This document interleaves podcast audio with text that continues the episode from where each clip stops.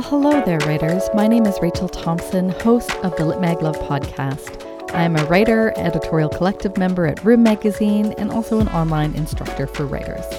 Lit Mag Love is co presented by Room Magazine, Canada's oldest feminist literary journal, and We Write, We Light online courses and more to help you polish and publish your writing. Each episode of Lit Mag Love takes you behind the scenes of literary journals to give you insights on what's going on there. And I talk to writers and editors about their writing practice, delving into what they like in submissions, how journals actually work, and current trends and topics in the literary scene. In this episode of Lit Mag Love, I talk with Carleigh Baker, one of the editors of Joyland and also an editor of an upcoming issue of Poetry is Dead. And I need to preface this particular episode because it's the first of a few coming up where I interview writers and editors closely affected by what's been happening in Can Lit culture, Canadian literature culture, and specifically with the University of British Columbia firing of a prof and the fallout when literary heavyweights signed a letter calling for due process of the accused. As Carleigh put it in our interview, last winter was a dark winter in CanLit. And it's basically CanLit's hashtag MeToo moment, but it hasn't played out the way it has in Hollywood at all. In this movement, it has been the less powerful people in CanLit speaking up and demanding true accountability from our community. So, on the show notes for this episode, I will link to articles that will provide some background on this, though you don't need to know all the minutiae of the story to listen to the episode. For one, there's unfortunately a really familiar pattern here. And for another, we talk about other things like Carleigh's enthusiastic interest in heavy metal music, the difference between her first and second book, where she can now look outward, and her activism on Twitter. And we also talk about what makes her hopeful for the future, including the foundation of the UBC Indigenous Reading Group. And as always, the episode is full of behind the scenes insights from a literary journal, in this case, Joyland, and tips for you on submitting to LitMags. So I am delighted to introduce my guest for this episode. Carleigh Baker is a Cree, Metis slash Icelandic writer living on unceded Coast Salish territory. She is the Vancouver editor of Joyland and also editing an upcoming issue of Poetry is Dead. Carleigh's work has appeared in Subterrain, Prism International, Joyland, and Matrix. She won the Lush Triumphant Award for Short Fiction in 2012 and is a two time Journey Prize nominee. In submissions to her, she says she likes bees, spawning salmon, an apocalyptic romance, and tight economical prose with a ton of subtext, a sense of humor, the darker the better, and a deep appreciation for how flawed and confusing humans are. So, welcome Carleigh Baker to the Lit Mag Love podcast. This is such a wild time to be having this conversation about Lit Mags and about Can Lit Mags in particular. Can you tell me about your feeling on all that's happened in CanLit in the past year or two, if you had to sum it up in just a couple words? Man, yeah, a couple words. Oh, geez. Um, thanks for having me, Rachel. As of course, first of all, and um, yeah, I think first off, I'm keenly aware that a lot of people have been hurt. A lot of people have suffered as a result of you know some predatory men and uh, the people who have been complicit in supporting them. Uh, some misguided women who I'm deeply disappointed in. There's been a lot of racism made bare on social media for anyone to see. I still remember waking up early in the morning um, and getting on Twitter as I do. I don't know why I don't have uh, better self care methods than that, but that's what I do. I roll out of bed and check Twitter right away, and uh, to to see this um, conversation about an appropriation prize happening on Twitter, and and that hurts people. That hurts real human beings. Uh, I'm not happy about this. Maybe I'm crazy, but I am hopeful because of things like the emerging uh, Indigenous Writers Prize prizes uh, which exists because of a wildly successful crowdfunding campaign started by Robin Parker. Uh, I'm hopeful because I see a lot of women and some men speaking up about sexual assault, and I'm seeing how the community supports them, even if the system is a lot slower in changing. I don't think that surprises any of us but uh, I see change. So although it has been a rough year, uh, I mean, I'll only speak for myself, but I'm going to certainly have heard stories that suggest that it's been a rough year for a lot of us, and um, I guess I'm cautiously optimistic. Hmm.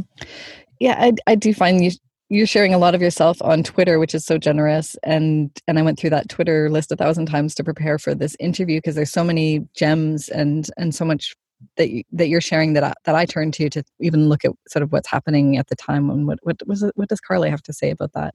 And one recent tweet struck me where you said, "Old guard can lit." Please start questioning what you think you know. Please embrace the uncomfortable and unsettling feeling of change. It's unavoidable and it's healthy. And as writers, it's our job. And I'm wondering, how do you manage to share so much of yourself online and keep producing the work that you do? And then, what are other ways that you embrace the uncomfortable and unsettling yourself as a writer? Thank you. This is an excellent question. And it's actually one that I've been asking myself a lot as of late. I feel like I'm not even close to doing enough work online when I see writers like Alicia Elliott and Jen Sookfong Lee, Daniel Justice. They're just killing it on Twitter with the sassy and informative threads. I'm still feeling burnt out and like I don't have time to do the writing that I have to do to, you know, like have food to eat and keep a roof over my head. I've also got a pretty weak constitution for conflict which uh, pretty much fuels Twitter these days. Uh, there are a lot of people who feel pretty comfortable back channeling me terrible stuff whenever I speak out. I'm not alone in this, but I guess I would say that like continuing to speak out even in the face of conflict is that's one way that I commit to the unsettling job of writing. I do have to take I have to take online breaks and I have to trust that the community will contribute any way we can. There's room for for people to take breaks, and other people will step up. That's just sort of how a community works. And uh, also, I guess, just keeping in mind that you know I don't have to weigh in on everything. like you're saying, it takes away from the writing itself, and I can imagine that must just be so exhausting to feel and and especially if you're getting back channel comments like that that's terrible yeah trolls are really a thing and uh, it's less maybe i feel like it's less for me than it is for other folks. And and I'm quick to mute. I don't engage uh, at all. So I'm quick to block, quick to mute. I think more of us. That's happening with a lot more of us. But I, I mean, I have to keep that in mind when I speak out. It's probably one of the reasons why I'm I am a little less sassy. I try to keep things really even uh, because I think it just a person has to know how much blowback can I endure? And am I going to be able to sleep at night and wake up the next morning and, and go to work? Or can I finish this assignment if uh, I've got that adrenaline in my body that comes from conflict? So I have to be keenly aware of that because I'm just a little, a little more wussy than, some of the folks out there. It's funny because I, I don't find you come across wussy at all on your, on your Twitter list. I really admire the ways that you've spoken up and, and the ways that you've articulated ideas around what's going on in CanLit. And like you said, a lot of hurt people out there. Thank you. And I want to talk about your writing though too, because I mean that's why we're here, and sort of the unfortunate thing that we have to preface with all this other stuff. But you've said before that your book of short stories, Bad Endings, draws heavily from your own bad decisions. And yet it seems to me that you've made a lot of great decisions in the past few years in terms of your writing career. So, what experiences are you drawing from for your writing these days, and, and what are you working on? yeah, fortunately, I've uh, I've pulled my stuff together in the last few years, but all that conflict in my past is going to make for great stories. It's made for some, I guess, already and more to come. I am still writing from life. Uh, my next book is auto fiction, so kind of a memoir novel hybrid uh, about a canoe trip I took through the Peel River watershed a few years ago. And the Peel River watershed spans 68,000 square kilometers through the Yukon and Northwest Territories and was, despite a final agreement, which is uh, the name for a treaty in the territories, uh, the government was uh, looking to move in and open a lot of the Peel River watershed up to gas and mining exploitation. So the goal of the trip was this kind of a save the peel documentary because it was under direct threat but what actually happened on the trip was a lot different than what we expected which just sounds like an elevator pitch right there i guess so one one thing that's definitely changed since bad endings is that I've dealt with a lot of the painful stuff I wrote about in the book. There's a lot of the navel gazing in that book because I needed to heal some things before I could turn my gaze outward.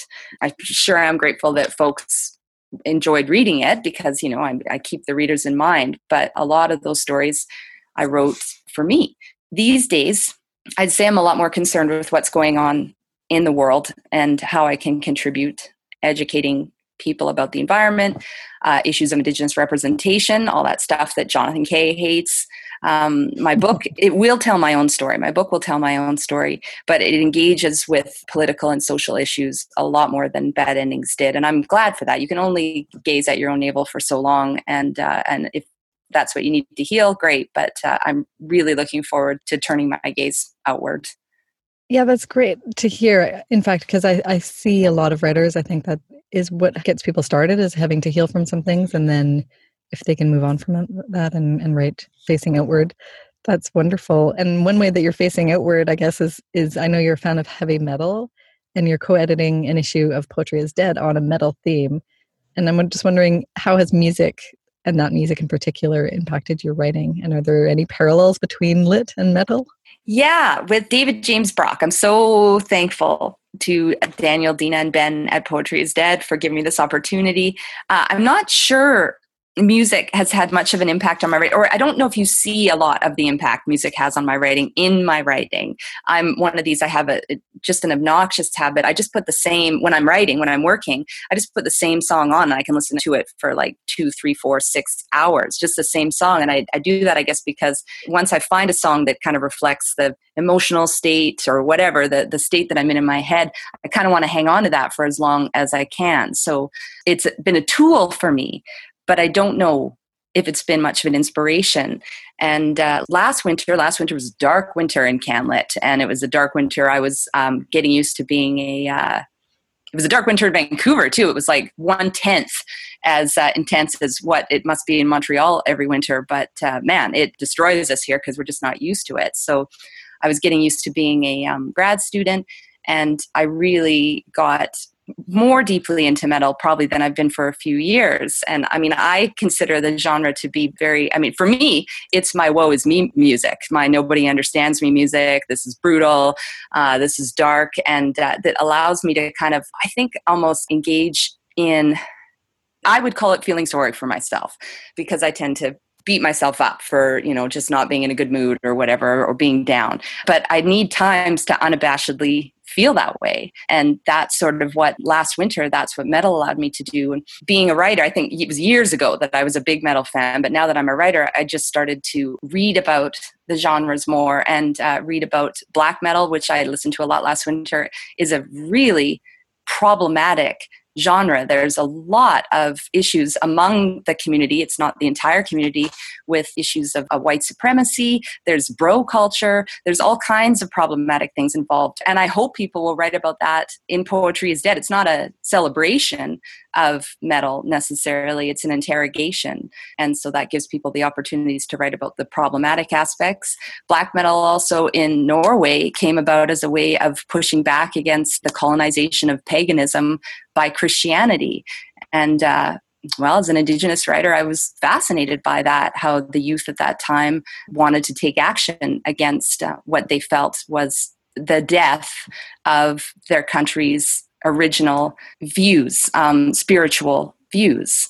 And uh, so, anyways, I, I, could go on and on, but I spent the summer researching and learning about this, and even just things like uh, distortion, the use of distorted guitar in metal, and uh, how Link Wray was a, um, a Cherokee guitarist who was the first to use distortion in his rock music, and it was banned from the radio because uh, they thought it would incite violence. So, just this idea that creating violence uh, form of violence by distorting a sound wave leads to that response in human beings where uh, people fear that it's going to incite violence inside us. So this is so interesting to me and i could write a ton on it right now it seems like i don't have the opportunity to do a lot of writing myself because i'm just involved in a lot of a lot more editing projects and finishing my thesis so i hope people are going to have fun engaging with this because I think it's actually big, bigger than a lot of uh, what some people might think when they hear metal. Metal, I was never a fan of metal. There's gender fluidity in the hair metal, the poisons and warrants and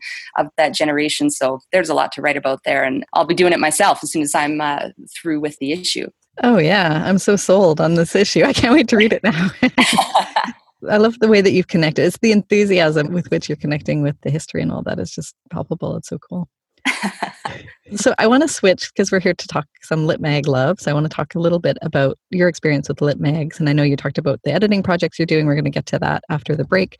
But for your own writing, what was the first Lit Mag you published with? And what did it mean for your writing at the time? Oh man, I'm so lucky, lucky, and I'm, I'm i mean I'm grateful. Uh, my first submission was to Subterrain for their Lush Triumphant contest, and it's a story that's in Bad Endings, and it actually won first place. So this was a huge gift. I had just finished my year at the Writers Studio at SFU, really great program that was uh, started by Betsy Warland and Wade Compton is is kind of the head of things there now. And so I just finished. I had basically we were heading out to go to the end of the year party and I got this message that like, oh my gosh, you won, you won the Lush Triumphant. So we had to go and buy some sparkling wine to go along with our Pabst Blue Ribbon or whatever. So it was huge. And I think what it did was it like it really caused an explosion of writing more confidently for me. I didn't all of a sudden think I was the best writer in the world because I'd won this contest, but it opened up my ability to write and to write with confidence. And I think that a confident voice is so important for a story. And like beyond that, Subterrain is published by Anvil Press and they published my book. So it opened things up career wise for me as well. Brian and Karen have been so good to me, really supportive, and um, really kind in the face of all my my diva demands and and uh, all the extra work that happened when the book received some recognition this last year. Your diva demands. what, what were those? oh, it feels like it. It's just like you know. I mean, this. I guess just a lot of extra work goes into the promo and stuff yeah. like. That. There was a photo shoot for Quill and Quire. I'm super super grateful that Quill and Quire would even think to put me on their cover. But uh, man, that was like Brian stood with me. Brian and Dina Del Bucchia stood out in the rain with me for like three and a half hours. Well, a lovely, lovely, talented gal took my photo like 9,000 times or whatever and held the umbrella for me and did that little thing that, you know, kind of made me feel like uh, a rock star, you know, in the face of the reality, which is just standing there and smiling and smiling and smiling and smiling. And I mean, that couldn't have been fun for them. So just accompanying me to these events that I'm like a deer in the headlights at a lot of these big events. So it feels like diva demands, I guess. I guess that's maybe what happens at a publishing company. I don't know because it's my first book, but uh, I'm just so grateful that they're willing to hold my hand through this stuff. It's wonderful you name so many great people and, and sort of start painting the picture of the community that is required to create a writer too. So I think that's just wonderful. I, like I'm also a graduate of the SFU Writer Studio much earlier on, and I think Betsy really created a wonderful, just the most compassionate and warm environment that I think has led to a lot of great and really generous writers out there, in you among them. What have you learned by editing other writers that informs what you're doing in your own writing? I am really a hands off editor or I see myself that way. Maybe people would disagree. But I spend a lot of time getting to know their voice and getting familiar with their voice and making sure my suggestions don't interfere with it. I think I I know we'll talk about this later, but I think I gravitate towards I know I gravitate towards writers with a strong voice. So it's my job to not mess with that, but also try to figure out ways. I guess I just try to point out moments when I'm genuinely confused about something and then ask questions. As far as my own writing, I guess I like I learn more about the craft itself every time I read a story analytically. I feel like every or, or I mean most writers we it seems like we all know that we need to read to be the best writers we can be. But my experience is that it sure is easy to just get caught up pumping out the writing as much as possible and uh, writing until you know you fall into bed or in my case i want to watch some cartoons or something like that. I just and, and go to sleep. So reading analytically is really beneficial for me. I probably learned to be more brave because i respect the choices and risks other writers make it's funny, I really relate to that too. Just editing with room and reading this powerful writing it can't help but inspire you and rub off a bit. Yeah, for sure. So I know you're now doing an MFA at UBC, and I'm just wondering why you decided to apply there and, and what that means for your writing. Because I know a lot of writers out there listening are faced with that decision whether they should do an MFA or do they need to do an MFA. I'm really glad you asked this. I have a very very pragmatic approach to the MFA. I knew I would benefit from having an academic framework and a community around me for my next book. As I said, I've turned my gaze outwards. I'm interested in politics, I'm interested in social questions, and I just knew that it was going to benefit me to have people around me that could help help me form my ideas i guess and in a way that an editor editors are, are, angels. But i needed people to help me with the first step which is to just get the large chunk of writing that has to be edited into something better.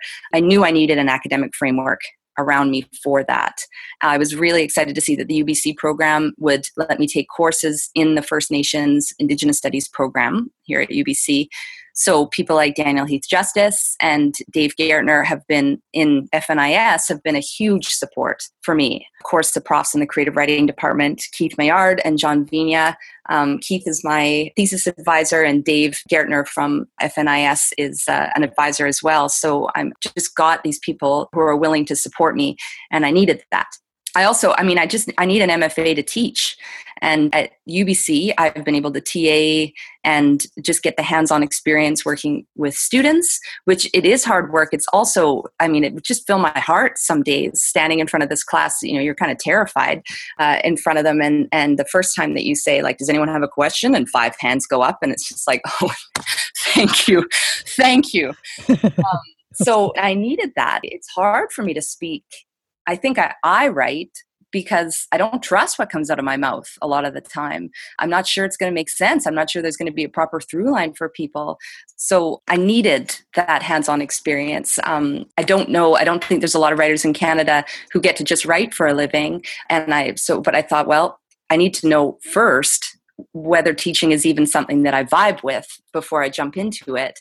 And I got to to know that, or I'm getting to know that through my time at UBC. I didn't go into the program thinking that I was going to have my hand held or that it was going to magically make me a better writer. I really firmly believe that these programs are only as good as what you bring to them. And I, I, don't mean to suggest that someone that might have a bad MFA experience wasn't a good enough writer i don't mean that at all but i just i wonder if sometimes i talk to a lot of potential can like a lot of people that are interested in taking the program and i just feel that my opinion is that's a really important thing to know what you want from the program and if it's just I want to get this thesis done. I want to have somebody working with me on it. And I want the piece of paper then I think that a person is likely to be fairly satisfied when they get through. But these profs are busy. They got a lot of stuff on their plate. Everything is busy at UBC. UBC's been going through a really challenging time right now, getting over the aftermath of the Steven Galloway situation. I'm not sure. I don't even like to use his name, but um, people are doing a lot of work there to heal and to get over that situation. So I didn't expect that uh, there'd be a lot of hand holding the profs have been extremely generous to me but that's it is you're you're there to do the work to get your paper and move on.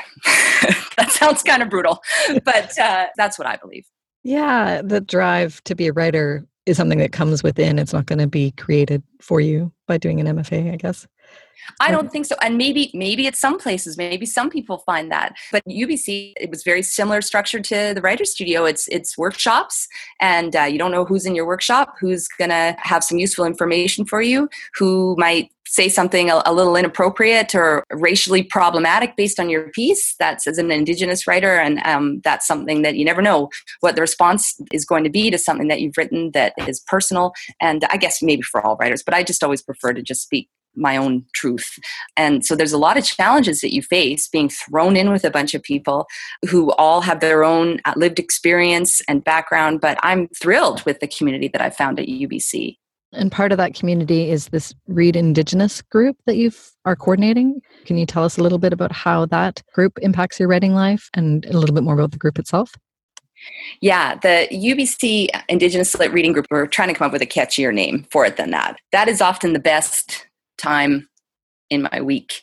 It came about in the thick of the, I guess, you know, like the second wave of the after the UBC accountable letter had been posted, and students just had to all of a sudden deal with. Uh, some students had been a part of the initial problematic behavior. Um, I'm trying to use diplomatic language here, and um, we were in the sort of the second wave where we were interacting with the folks that had been really burned out by the reality of the situation. So, to be frank, several of us were in class with a UBC accountable signatory.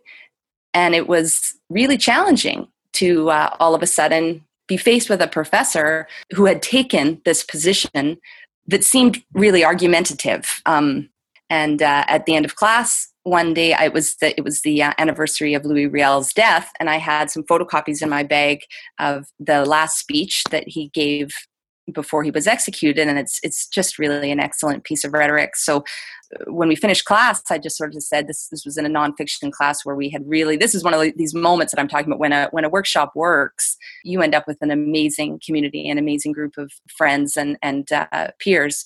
So I just suggested that like maybe we should go over to Buchanan, which is one of the writing buildings, and uh, just read this together, read out loud. And we did. There was probably about eight of us the first time, people from all backgrounds, all ages, and we just sat and read together. And when you're done, it's, it's seriously, it's like doing yoga together. Everyone just felt so sort of connected, and we felt good it didn't make everything better, but it was like a little chance to connect as humans at a time where uh, everybody was dealing with their own exhaustion and fears about what was to come. So we just, it was like a bonding experience. And I realized that, like, okay, we just, we've got to do this all the time. So we were pretty informal last year. We'd sort of meet up when we could, whoever could. And eventually, actually, First Nations Indigenous Studies program got us a room and we would just get together. We just read out loud a page at a time. We sit in a circle. You know, we start, who wants to start? And they read a page and the next person reads a page. It's just how we go around. We can stop, you can stop anytime and ask a question. We seem to read a lot of stuff that has a lot of Cree language in it. So if anyone wants to stop and we pull out the Cree dictionary and look up the word and talk about its context. So it's really very chill. And um, useful as far as just i mean we're learning but it's i just always feel so good after we've gotten together to read out loud so earlier this year we were very lucky lee, Lee Maracle came to the department and uh, she took part in the reading and um, sat in the circle with us and read out loud and on February 5th, we've got a couple of visiting writers at the school. Alicia Elliott and Katherena Vermette is coming as well. And we actually have uh, an Indigenous professor at the school, Joanne Arnott, and they're just going to join us and read with us. So um, I wanted it to be something to help build community. Everybody's always welcome. There's no stupid questions. And uh, I hope it's going to keep going after I'm gone because uh, I think it's it's useful for students. Yeah, it sounds like a real beacon of light and what has been really difficult days in the creative writing department in particular there at UBC yeah, it's it was it's certainly helped me. I'm grateful for the folks that were willing to show up and do it. So we're going to take a short break. And then when we're back from the break, I'm going to ask you a bit more about the specific journals that you're editing with and what you look for in submissions. Lit Mag Love is co presented by Room Magazine, Canada's oldest feminist literary journal. Room has published fiction, poetry, creative nonfiction, art, interviews, and book reviews for 40 years and can be found at roommagazine.com. If you're on the website, you'll also find the call for submissions. The current call is for an open issue, and then an upcoming issue is on the theme of magic. So if you want to break out your spell books, herbs, top hats, star charts, mystical amulets, talking animals, and arcane wisdom, you can submit to that particular issue. And Mag Love is also presented by my project, We Write, We Light. Whether you want to publish your writing, polish your work in progress, or just get set up with a writing routine you'll stick to, I help you and your words shine. You can find out more at wewritewelight.com.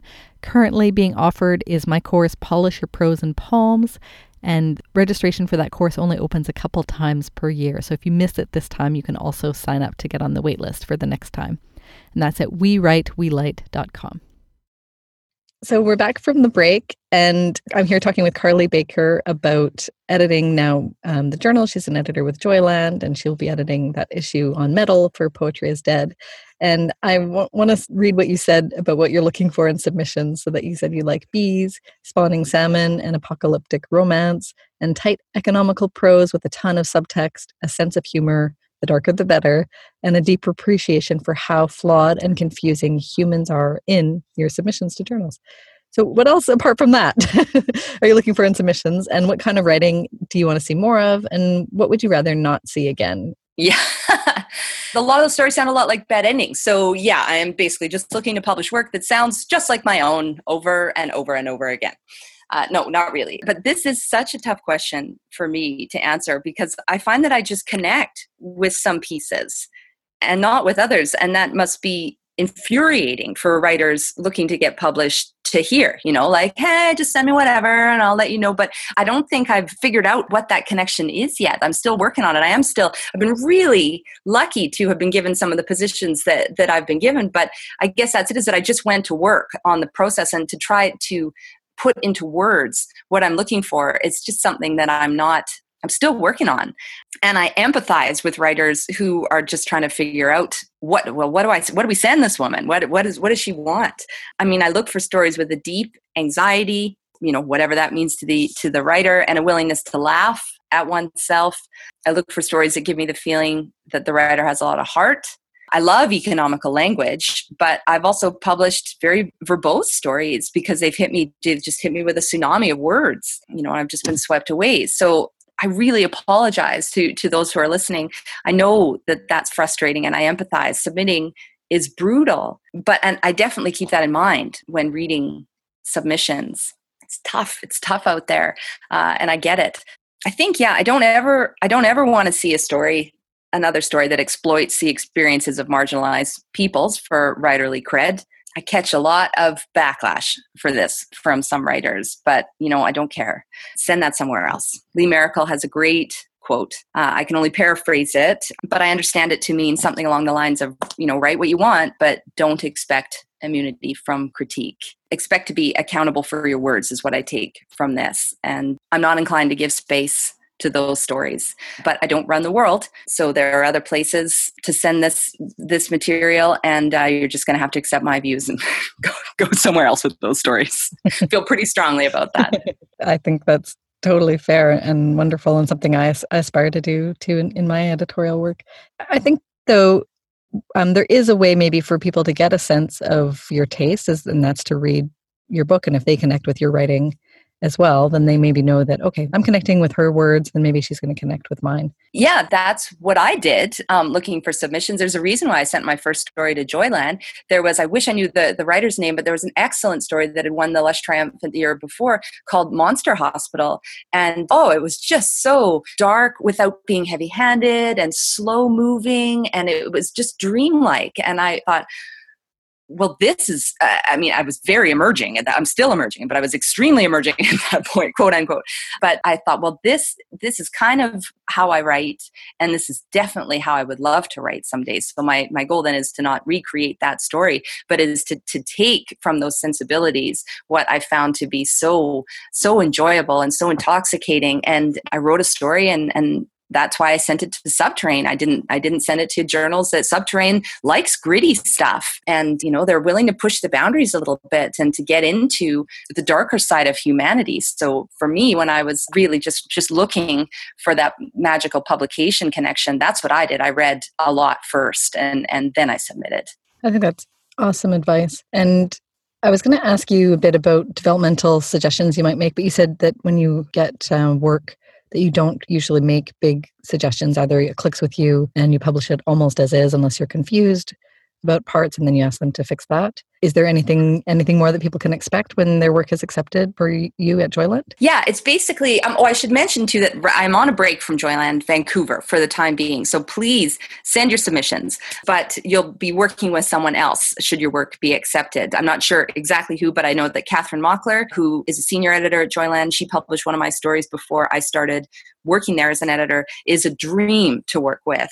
But for me, uh, a person could, ex- yeah, expect a lot of questions, a bunch of little suggestions with question marks, and sort of the reassurance that the writer has the agency to make the calls on my edits that everything is a conversation. And uh, i can say that I, I, I don't want to speak for Kathryn, but my experience working with Kathryn was the same. Um, she's uh, she's a punctuation master. I'm not that that good. I have to run everything through. I have to. That's what takes me the most time with editing. Actually, is the grammar and punctuation because I'm more of a substantive editor, but not with Joyland. Um, yeah, if I vibe with the story, then there's going to be um, some questions, and then conversations over what the original intention of the writer was and how we can make that work in the story. That's that's pretty much how it's worked so far. Lovely. Okay. You said again on Twitter that you feel like you've seen or been on a million panels about why publishing diverse voices is important, but you haven't been part of many conversations about what the actual mechanics on this will look at. Like, what are the conversations, I guess, that you have been part of in the journals that you edit, and what other conversations do we need to be having? Yeah, um, this is not something we've talked a lot about at Joyland because as editors at Joyland, we have complete sovereignty over our choices um, and and the work. So Brian and Emily are extremely supportive, but since there's less steps for a story to go through at Joyland until it hits the website. I'm doing the reading. Uh, there's also a couple of amazing submissions editors at uh, at Joyland now. But when I'm when I'm active with Joyland, uh, I'm reading all the submissions. So and I, I I'm aware that uh, if a submission comes in and it's got some cultural material that I'm not familiar with, then that's my job as an editor to go seek someone out hopefully someone who isn't also fielding a million questions of this sort uh, see if i can get some help from someone to discuss the story with me and go from there. But uh, then there's less steps for a story to a joyland story to go through until it hits the website. But the mechanics i was talking about in this tweet so they're they're reduced with joyland but my buddy jessica johns actually brought this to my attention and got me thinking about it in the context of literary journals where um, there are are volunteer first readers who again may not have the cultural background to give every piece that's coming in its due or judges um, who might get a really diverse shortlist um, and feel like they don't have the tools to judge certain stories. I feel like in the old days these stories would just slip through the cracks. It just wouldn't wouldn't win wouldn't be recognized. But that's not good enough anymore. It was never that was never good enough. But it's just that's just not going to stand anymore. We need to support the first readers and the editors and anyone along the chain who needs more context to understand a story.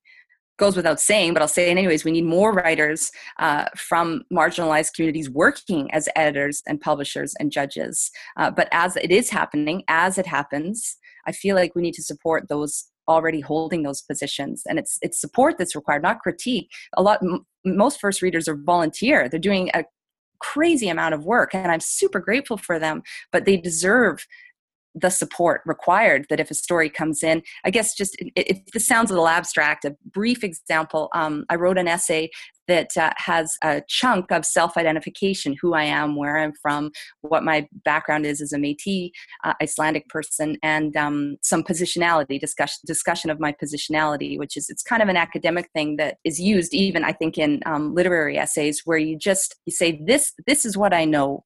And so I'm not an expert on this subject. You're getting my, you're getting my views on this subject. And it's very important to do in indigenous communities because it's important to to speak your truth. And we don't need to be experts what we're talking about. We're we're engaging with the audience to present our views on what we're talking about. But uh, this essay when when it rolled through the first bit of feedback at school um, some really well intentioned feedback was well this is a little bit dry I think you could cut this because this is a little bit dry. And these people were right. It is dry, but it's a necessary part of that essay for me culturally, for who I am, and also as someone who was raised outside of the community. It's important to recognize that so that people know that I'm not some kind of uh, uh, all knowing spokesperson for what it means to be Metis. That needs to be a part of that essay. And I imagine at that point, you know, a first reader coming across an essay and being like, "Oh, this is this is dry." People need help. They need support to know that there are cultural differences in the way writers write, and uh, we want to. Jess brought this to me with just the idea that um, you can open it up. You can say we want diverse voices, but then these stories have to go through several channels to get to publication and we need more education on that front. Yeah i love what you said about context like just understanding the context. If you don't know the protocols of how to write from that perspective then get some context and support people for getting that context. That's great. Yeah for sure. Then my last question is um, just to ask about a recent piece that you chose for publication and why you chose that piece Sure. Yeah. I mean, as I said, I've been on hiatus from Joyland for a few months, but um, one piece I'd love to talk about a little bit is Francine Cunningham's Complex 2675. And when that story came in, a couple things happened. I really enjoyed the experience of reading it.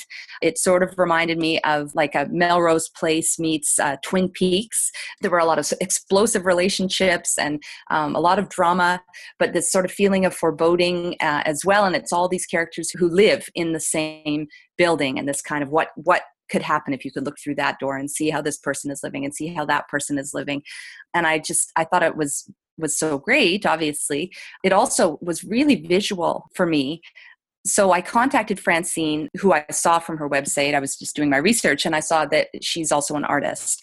So I contacted her and asked her if she would be interested in doing some illustrations for the piece. And that had not been done uh, on Joyland, certainly not on Joyland Vancouver. So it was kind of a new thing. And again, just so thankful for Brian at Joyland who uh, looked into how the website could support that. We had a bit of an older, our website just has, has been around for a long time. So there, you have to figure out how this is going to work. Francine um, agreed and went back to work on the illustrations. And then we published it. Um, this sort of made me feel like it had a bit of a graphic novel feel to it as a result of this. So we chose to publish it um, in serialized form over four weeks. So every week there was a new episode of um, Complex 2675 up and it was so it was different. It was extra work and it was so worth it to get that out. Francine was great.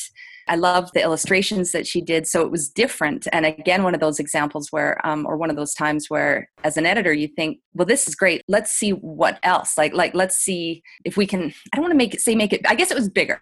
It's not making it better. It's an excellent story to begin with. But um, we just we took a few extra steps to expand the project a little bit and i think it was so worth it that's just wonderful. And thank you so much for telling us about that and for and for sh- talking with us today about Lit Mag Love and sharing your Lit Mag Love for that piece in particular and just for writing in general. Thank you. Oh, thanks so much, Rachel. So that was my interview with Carleigh Baker. She's an editor with Joyland Vancouver, although currently on hiatus, and she's also editing an upcoming issue of Poetry is Dead. And some of the things that she said, I mean, so many amazing things. And like I, I said in the interview, I also follow her on Twitter often for her, her wisdom on current topics and, and what's going on as she looks outward, as she said, um, more in, in the world in her writing. As she put it, you can only gaze at your navel for so long. If that's what you need to heal, great. But she's really looking forward to turning her gaze outward. And I think some of the things we learned from her in terms of how she edits is she gravitates toward writers with a strong voice. So she says it's it's my job to not mess with that and to point out moments when I'm genuinely confused about something and then ask questions.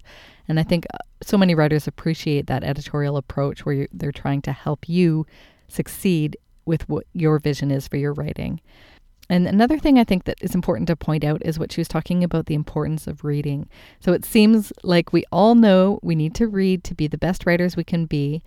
But my experience, as Carleigh says, is that it sure is easy to get caught up pumping out the writing as much as possible and writing until you want to fall into bed, or as she said in her case, watch some cartoons and go to sleep. But reading analytically is really beneficial for me, and she probably learned to be more brave because she respects the choices and risks other writers take. And I think as editors, that's probably one of the best blessings that, that we get from, from being able to read so many submissions because it does really inspire you and you're reading some of the freshest work, work from really raw, unpublished authors who are still exploring ideas in terms of voice and are really pushing boundaries and limits a lot of the time. So I, I really wholeheartedly endorse that statement around around reading to become the best writer you can be. And then the last thing I'll comment on that we learned from the interview with Carleigh is around the resilience and power of community. And I think it's so amazing to see so many positive initiatives that she is involved in and, and positive initiatives that have grown out of some of the dark times, the dark year that CanLit has experienced. So Thank you for listening, writers. This episode of Lit Mag Love, as always, is presented by Room Magazine, Canada's oldest feminist literary journal, and We Write, We Light. And you can find out more about those two projects on websites, roommagazine.com and wewritewelight.com.